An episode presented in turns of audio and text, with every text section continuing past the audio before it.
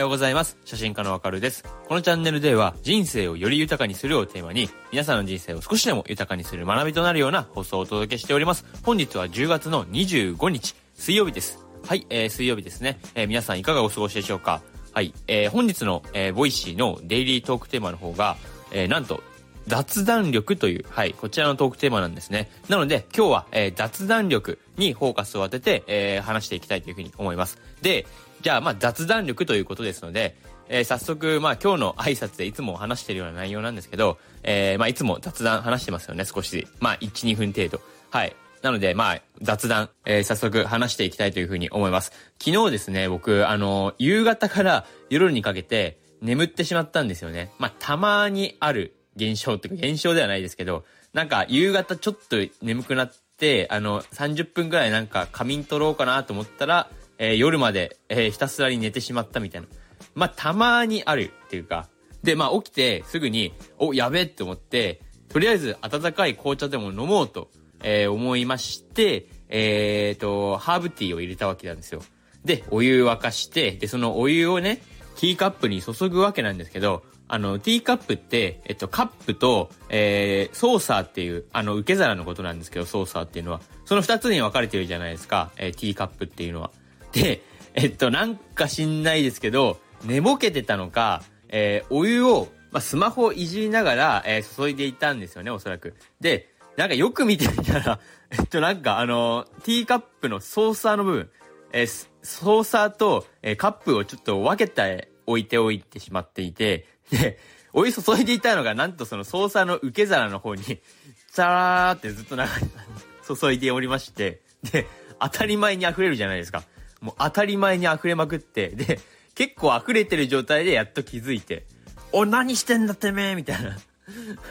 何してんねんみたいな感じで、もう、えっと、机はびっしゃびしゃ、お湯でびっしゃびしゃの、で、そして机から、えー、もう、もちろんお湯、えー、滴れ落ちるわで。はい。一人で何をやってんだっていう話ですよね。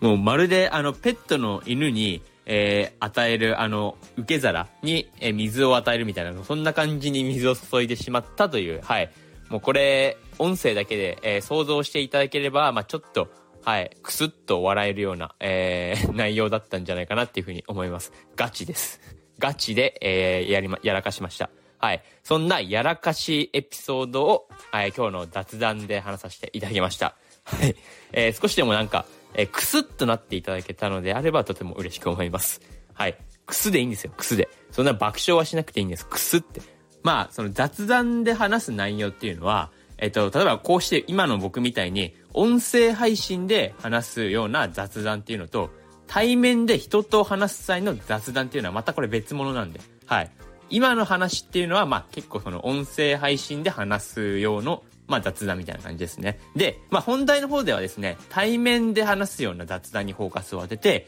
じゃあ雑談力を鍛えるにはどうすればいいのかっていう話を、えー、していきたいというふうに思います。はい、えー、これ気になった方は、ぜひとも今日の本編の方、最後までお付き合いください。えー、よろしくお願いします。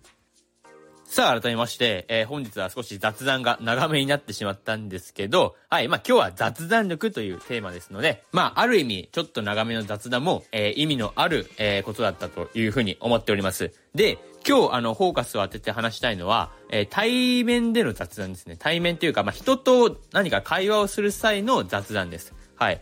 あの、僕が今さっき話したような、えー、なんかそのチャプター1の、えー、雑談っていうのは、あれはもう完全に自分語りで、自分一人で、えー、発信者として話すような雑談じゃないですか。そうではなくて、もうより、えー、リスナーさんが、あの、普段の、えっと、まあ、えー、日常の、まあ、対面とか、えー、仕事とかの、えー、対面で、えー、話す雑談というのにフォーカスを当てて話していきたいというふうに思います。で、雑談の目的はそもそも面白い話をすることとかではなくて、ただ会話のラリーを続けることだと思うんですよ。この対面の、えー、雑談に関しては。なので、まあ、より具体的に言えば、会話を通じて、お互いの警戒心を解いて、で、スムーズで、まあ、円滑な関係にシフトするっていうのが一番の目的なんですよ。だから、内容とかはぶっちゃけどうでもいいですし、面白くなくてもいいんです。ただこれ、和やかに会話が続きさえすればいいんですよっていうことですので、はい。そんな、まあ、対面での雑談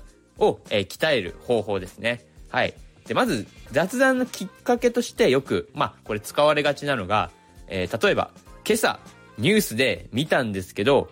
とか、なんか最近、なんとかが流行ってるらしいですね、みたいな。これが結構、あの、ありがちっていうか、まあ、その日のニュースとか時事ネタを使うっていうのが、この雑談ではありがちだと思うんですよ。まあ、これはこれでいいとは思うんですけど、ただこれは、えー、雑談力を向上させるという観点では、意外と、まあ、あんまり良くないんじゃないかなっていうふうに思ってるんですよ。なぜなら、会話が、まあ、上滑りしてしまうっていうか、その自分の気持ちを話しにくいと思うんですよね。今日こういうニュースがあったらしいですね。だけで終わってしまったらの話なんですけど、はい。で、ここで終わってしまったらの話なんで、今のは。これを使うこと自体はめちゃくちゃいいことだと思います。では、どういう話題を選べばいいのかです。で、正解は、やっぱりこの自分自身のエピソードとか体験談を話す。もうこれに尽きるんじゃないかなっていうふうに思います。例えば、じゃ今のそのニュースとかの話で例えると、えー、今回のじゃ台風とかは、えー、ひどかったらしいですねって。はい。ここで終わってしまうんじゃなく、そっから自分自身のエピソードとか体験談につなげるっていう方式ですよ。じゃあ例えば、えー、今回の台風、ゴーゴーと風が強すぎて、実は夜僕全然一切寝られなかったんですよ、みたいな。はい。こんな感じですね。あとはじゃあ、えー、台風が強すぎて、いや、今回の台風ひどかったですよね、って。いや、頑丈だと信じていた、えー、マンションなんですけど、今回ばかりはマジで、えー、本当に崩れるかと思いましたよ、みたいな。